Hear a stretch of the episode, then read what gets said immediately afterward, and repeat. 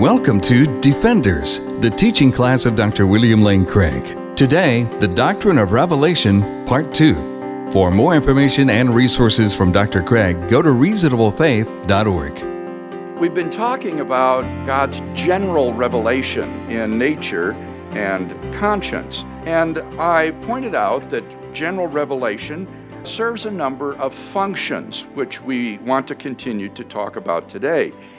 The first function of general revelation is to reveal God's glory. In the marvelous universe around us, we see the majesty and the greatness of God revealed. And as a result of this, Paul says, secondly, that this renders all persons culpable before God. All persons are responsible to recognize God's existence based on his revelation in nature, and his moral law and its demands upon them in light of the moral law implanted on their hearts. So, if we turn to Romans chapter 1, um, we read in uh, verse 20 Ever since the creation of the world, his invisible nature, namely his, his eternal power and deity, has been clearly perceived in the things that have been made, so they are without excuse. And then over in chapter 2, um, verse 15, Paul says that the Gentiles who do not have the law show that what the law requires is written on their hearts, while their conscience also bears witness, and their conflicting thoughts accuse or perhaps excuse them. So, all persons are held uh, responsible for believing in an eternal, powerful creator of the universe and for recognizing the demands of his implanted moral law upon their lives. Now, the question would be then does this provide information about God that is sufficient for a person to come not merely to a knowledge that God exists, but to come to a saving knowledge of God?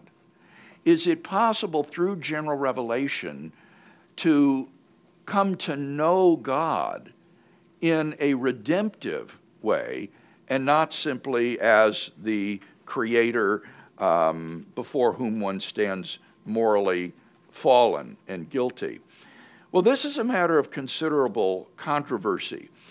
For example, uh, Jack Cottrell, in his book, What the Bible Says About God the Creator, argues that the person of, or rather, that the purpose of general revelation is to provide um, information about God's grandeur and power. It's not to provide redemptive knowledge of God, and therefore general revelation is not a source of redemptive knowledge. This is what Cottrell writes uh, on pages 342 and following of his book. The Bible nowhere teaches that a person can be saved from sin and condemnation through his response to the light of creation alone. General revelation simply does not give us any knowledge of redemption or of the Redeemer. Does this mean people are condemned on account of their ignorance? Not at all. This would be very unjust. True, they do not know the gospel, but they are not condemned for not knowing the gospel. Why then are they condemned? Because they do know general revelation and have not lived up to it. They do know God, and they do know that they should honor Him as God and give him thanks. But they do not do this. This is why they are condemned. Not because of what they are ignorant of, but because of what they know.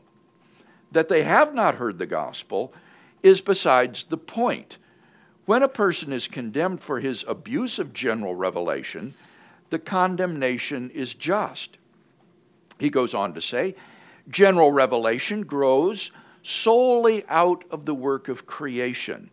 It is a revelation of God as creator, not God as redeemer. It speaks to man as creature, not to man as sinner. This is how it was intended to function from the beginning, and this is how it still functions.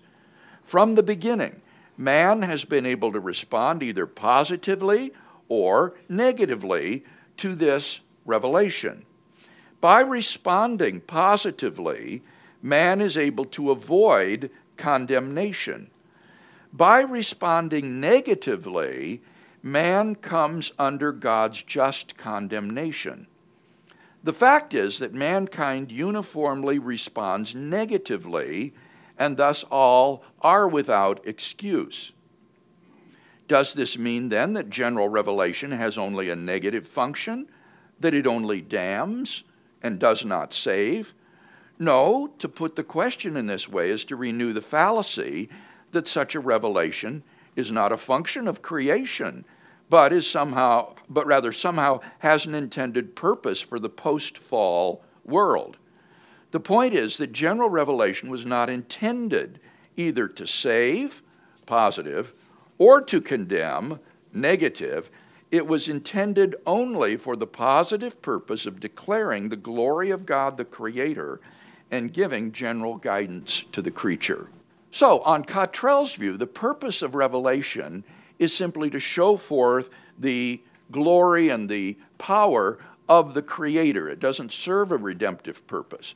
Nevertheless, if a person shuns the light of general revelation that he has and uh, ignores God and plunges himself into immorality, he is culpable and condemned before God because of his rejection of general revelation.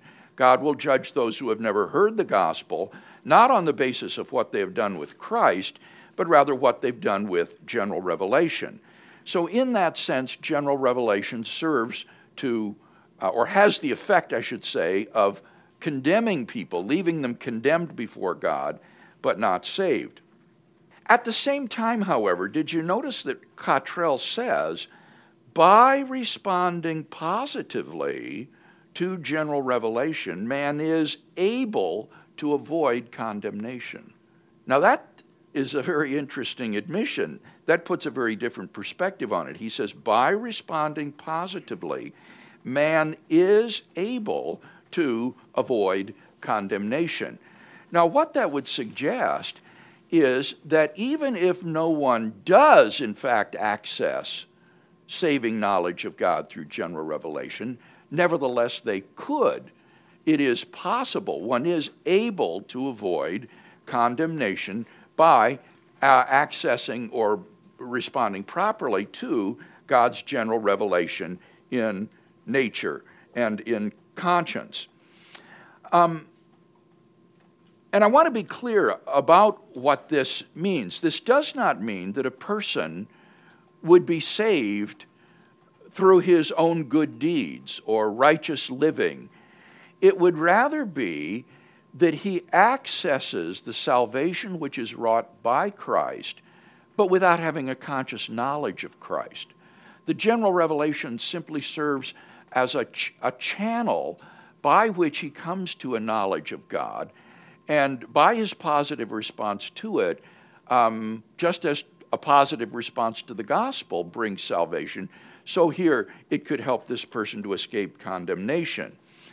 Now, in fact, I think there are some reasons to think that that is possible. Look at Romans chapter 2 and verse 7. Here again, Paul is speaking to those uh, who are apart from the Jewish law, non Jews. And in verse 7 of chapter 2, he says, To those who by patience in well doing seek for glory and honor and immortality, he will give eternal life. And I take this to be a bona fide offer on God's part. If someone will respond in a positive way to God's general revelation in nature and conscience, seeking God and His glory, then God will give him eternal life. Does that mean that a person can be saved apart from Christ? No.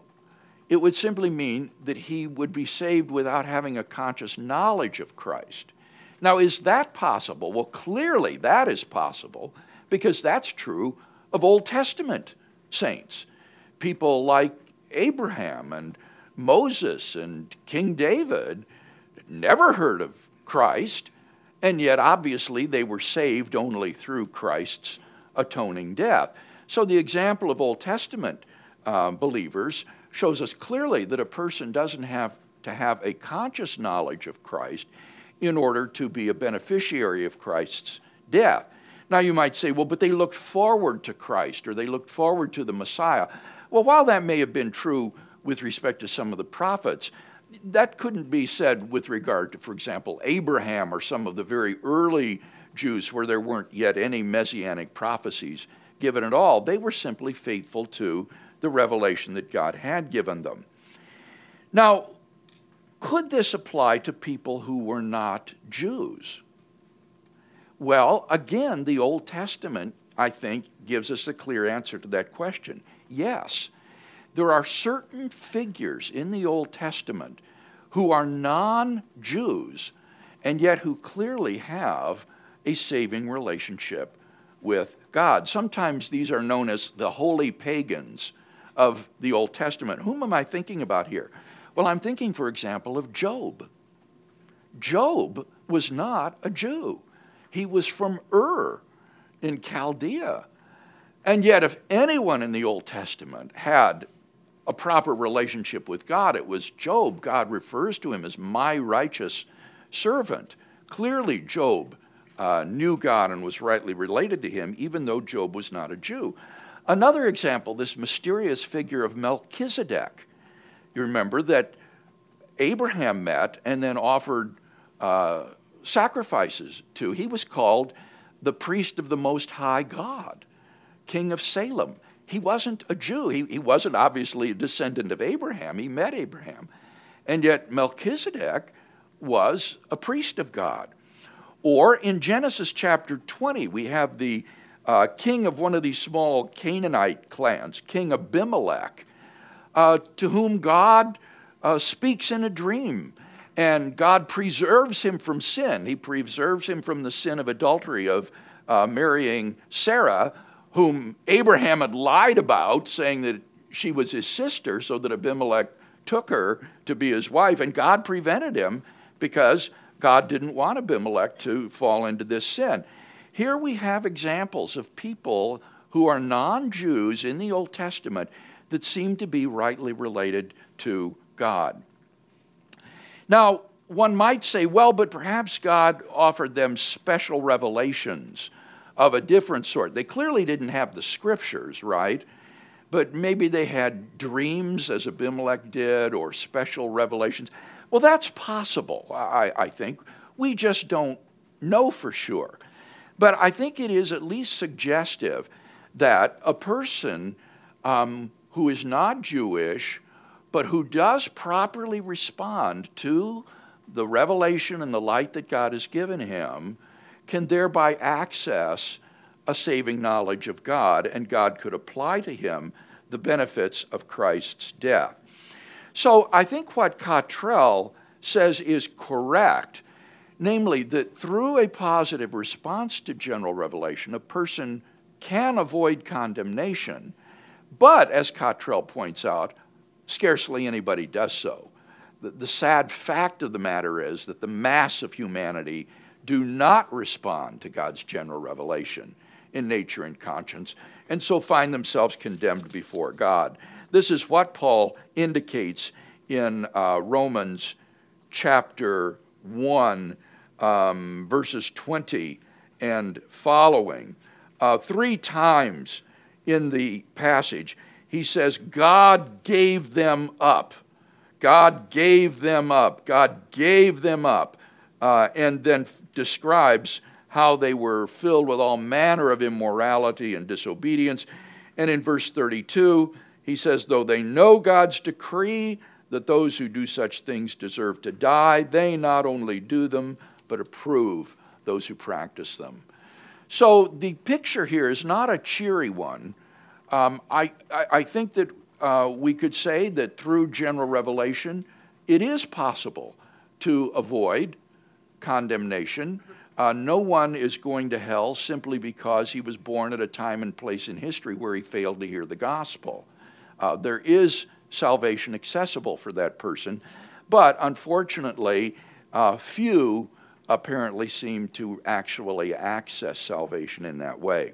So, my, my second point here in the functions of general revelation is to say that it does render people culpable before God, but then thirdly, it can provide access to salvation. Not that it does provide salvation to many, but there is access there at least. There's fairness um, on God's part. Any comment or discussion about that function of general revelation? Yes. So I guess it would follow that even today, where so mm. many have heard of Christ, but many have not, yes. They could avoid uh, condemnation through response to the revelation that they have received in nature. Is that is that a true statement? I think that is true, Tom. That would be my my view. I, it doesn't. It seems to me that the switch from the old covenant to the new covenant doesn't occur instantaneously worldwide when Jesus died on the cross, for example. Rather, this transformation progresses geographically as the gospel spreads throughout the world. So, people who are still living, say, in central China or northern Siberia, where they have no access to the gospel whatsoever, in effect still find themselves in the condition that these pre Christian persons did before Christ came, and they would be judged on that sort of basis. There's probably around 15 to 25 percent of the world's population that is yet to hear the gospel for the first time. And so there still are people that find themselves in this, um, so to speak, pre Christian era. What, what about folks who have heard of Christ, but have heard only a distorted uh, yes. view of Christ. Where and would they fit? Here, I, I, I think you're absolutely right, Tom. In Latin America, for example, the Christo paganism that is dominant in many of these Latin countries, a kind of syncretism between Roman Catholicism and pre Christian pagan uh, superstition, is a distorted and twisted image of Christ. And when a person rejects that, he's not really rejecting the gospel. He's not rejecting Christ, but something else. So I would say in cases like that, God is loving, He is fair, and we can trust Him to judge that person on the basis of his response to the light that he did have. And at least these persons have the light of general revelation in nature and conscience. Yes. Thanks, Bill. What you're describing sounds a lot like the Roman Catholic doctrine of implicit faith. And I'm not sure that now that we have the revelation, the special revelation that Christ gave us when he came, that we can then compare ourselves to the Old Testament saints like Noah and the others that, mm-hmm. that Melchizedek and the others that, that you've identified. Because now the world has, God has revealed himself to, yeah. to the world right. through Jesus Christ. So, so the question, Kevin, for, for us is did that transition occur worldwide, instantaneously, like the flip of a switch, or is it a transition that occurs gradually as the gospel expands geographically? And it seems to me that the latter makes more sense. These persons have never heard of Christ, the ones we're talking about, and so they find themselves in a situation that is not qualitatively different from the people who were chronologically prior to Christ, even though, as you say, Christ has come, God has revealed himself in a special way and in the scriptures now, but they haven't got the scriptures, they've never heard of Christ. Um, and so, at least in a qualitative sense, it seems like they're more like the people who existed before Christ came than those after. I hear what you're saying. Uh, I'm, I'm also thinking about like Romans 10, just further down in Romans verse 13, where it says, Everyone who calls in the name of the Lord will be saved. Yes. And then it's addressed. Well, how then will they call on him uh, whom they have not believed? And how are they to believe in him of whom they've never heard?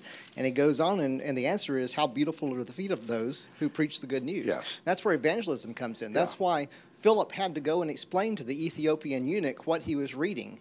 Yes. Uh, that's why, otherwise, it would not be necessary for Philip to have done that. Well, now, now remember what I said is that even if this is possible, very few do in fact access salvation in this way. The mass of humanity is described in Romans 1 as lost in sin and therefore, as you say, desperately in need of hearing the gospel. The gospel communicates the saving knowledge of God with a clarity and power that general revelation cannot do. And so it will be far more effective in bringing people to salvation than just leaving them to languish in spiritual darkness with only general revelation to, to go by. So, yes, uh, Romans 10 is, is right. We, they desperately need to hear the gospel to be, if they're going to be saved. Okay, I'll just I'll just close by saying I, I Okay. guess my personal belief is that if someone is responding to general revelation and they are truly seeking, then God will supernaturally, if necessary, provide the special revelation of, of Jesus Christ, the person of Jesus Christ, to them. Okay, do, do you understand the view that Kevin's expressed? He's saying that if a person were to respond positively to general revelation, then God will bring him more light. He will bring him a dream, or he will bring him a missionary or a gospel tract. And if he responds to that, God will bring him more light. So there are a number of different ways of dealing with the problem of the unevangelized, and that would be one of them. I think we'll come back to this problem later on when we talk about the problem of Christian particularism. That is to say, how can salvation be only through Christ? Isn't this some way unfair or unloving to those who never get the chance to hear about Christ? So we'll revisit this question. George. Uh, Bill, would possible examples of response to general revelation leading to salvation be um, on Paul's second missionary journey, uh, Acts chapter 10? That wasn't a missionary journey, but uh, before that, um, when Cornelius Yes. responded to what he knew and he was sent, Peter came to him. Uh, it said he was, uh, he was, his family feared God and he was praying. And then he, uh, Peter came and presented to him the gospel. then another example might be, and this was on a missionary journey, uh, Lydia in Philippi. Uh, she heard Paul uh, at the river, and it says that she um, worshiped God. And then Paul Yes. explained to her the gospel, and she responded. Yes, these are great examples, George, I think, of what Kevin was talking about. In Acts 10, um, living in uh, Caesarea is this Cornelius, who is uh, a centurion, part of a Roman cohort, and yet he's described as a God-fearer. He believed in the God of Jewish monotheism, but he wasn't a Christian yet. But God knew that Cornelius was someone who would respond to the gospel, and so he sends Peter to him. And lo and behold, the gospel uh, is received and the Holy Spirit bestowed on the Gentiles. So that's a perfect example of where God uh, uh, does exactly what Kevin was imagining. Um, yes, Jim. Bill, it seems to me in reading Romans 1 that general revelations applies to today also because the, the atheist and the uh, deniers or the evolutionists they they're denying God in that they're denying that he created all of these things. Therefore, when they deny God, then they have it follows that they deny Jesus also. I mean, if they deny that God created, they're denying that that uh, everything else that follows. I mean, if, Sure. if you deny the the basic scriptures or the basic, uh, if you deny that God created things and that all the beauty of the world and all the, the living creatures, if he if he didn't create anything, then you're denying. What, what, you don't go any beyond that. Yeah, that, I think that's exactly right. If there is no God, then obviously he doesn't have a son. Right? So uh, the description in Romans 1 is very apt for um, contemporary atheism in certain respects, perhaps not the polytheism, but certainly in the denial of the Creator, uh, thinking that there is no Creator behind the world that we perceive. And also, I think, in rejecting the moral law. Many naturalists would see moral obligations as just societal conventions that have been ingrained into us by parental and societal conditioning, but they're not really objective. So, Romans, the opening chapters of Romans, I think, are very applicable to the contemporary situation. Yeah, Bruce. I'm with Kevin on this, uh, on, on these uh, revelatory uh, instances, and sometimes missionaries will have this where they'll come and see people that are completely countercultural and, and really being persecuted in their context because they they have a vision of, of God that's different than what's going on around them. But even if you take uh, Abraham and Melchizedek, Melchizedek, I, I think, is some form is, is a form of theophany uh, because you know it says he paid tithes to him, and he says, and Hebrews tells us Melchizedek had no begi- father, mother, no beginning of days, but was like the son of God. So clearly, he's something different than a, a human Maybe. being. I mean, what Bruce is referring to is the description of Melchizedek in the book of Hebrews, which is very different from what you read in Genesis. And the question there, I think, Bruce, is when he says he is without father or mother or genealogy and has neither beginning of days nor end of life, does he literally mean that Melchizedek is an eternal person that has existed forever?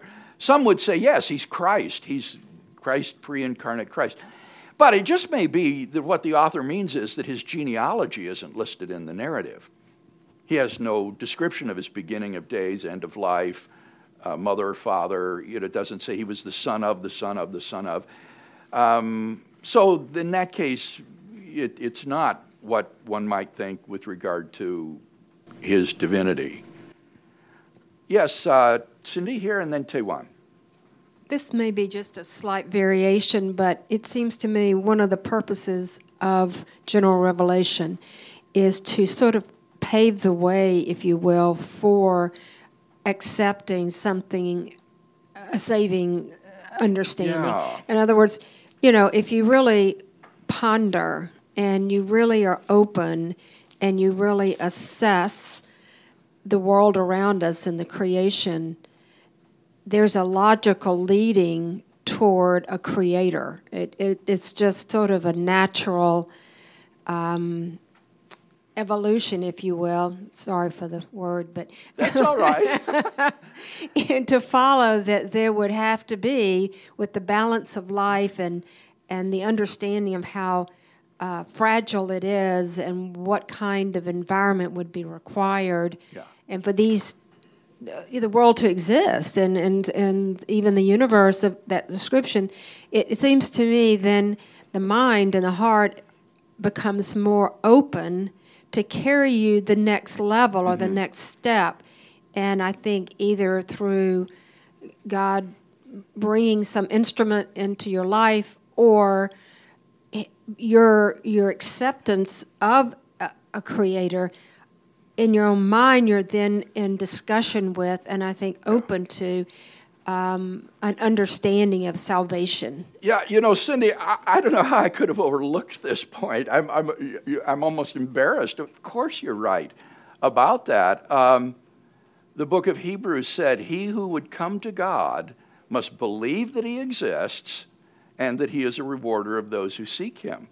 So, one of the purposes of general revelation is to fulfill that first condition believe that God exists. So, you're right, this is a, a preparatio evangelicum. It's the preparation for the gospel um, to make people disposed to believe the gospel when it comes.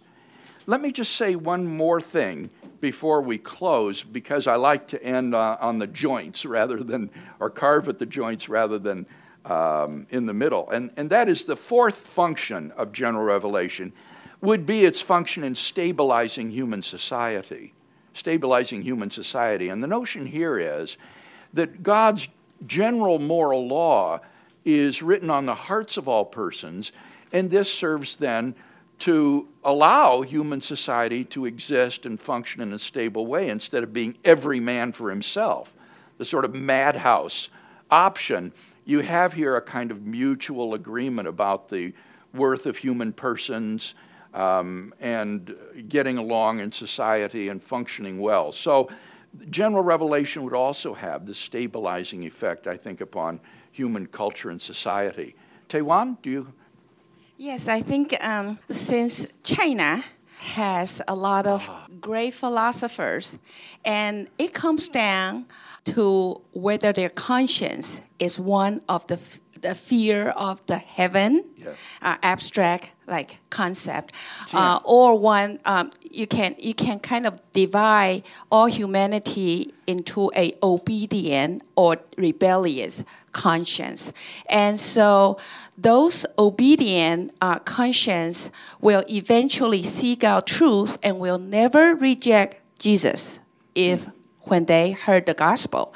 But um, the other side um, it will will uh, stand against it. So that's why Jesus come as a dividing factor, and then the gospel comes basically divide the two and allow the obedient have a tool to use as a um, converting and second chance and redemptive um, um, plan. That's very helpful, Taiwan, especially with regard to this last point that I just made about stabilizing human society. In Confucianism, or pre communist Chinese society, there was this idea of the sort of abstraction heaven, which is a kind of vague divinity concept or something. But the problem is now in the post Marxist era, uh, that's been sort of lost uh, in materialism and atheism with Marxism. So when Jan and I were at Fudan University at a conference of philosophers there, the Chinese philosophers, not the Americans, the Chinese philosophers were saying Confucianism is dead, Marxism has nothing to offer. If modern China is to go forward with a social fabric for our society that will make it function and cohere, we need Christianity to provide that moral fabric for society. And they said we shouldn't be afraid to embrace this because Christianity is an indigenous Chinese religion. It has been here for centuries, and, uh, and they were freely advocating uh, Christianity precisely for this fourth reason, which I thought was just mind boggling. All right, well, that completes our lesson for today. Next time we'll ask the question Is perceiving God through general revelation a matter of inferring God's existence? Is it an argument for God's existence? Or it is some sort of insight where you simply see that God exists via his revelation? The copyright for the content of this recording is held by Dr. William Lane Craig.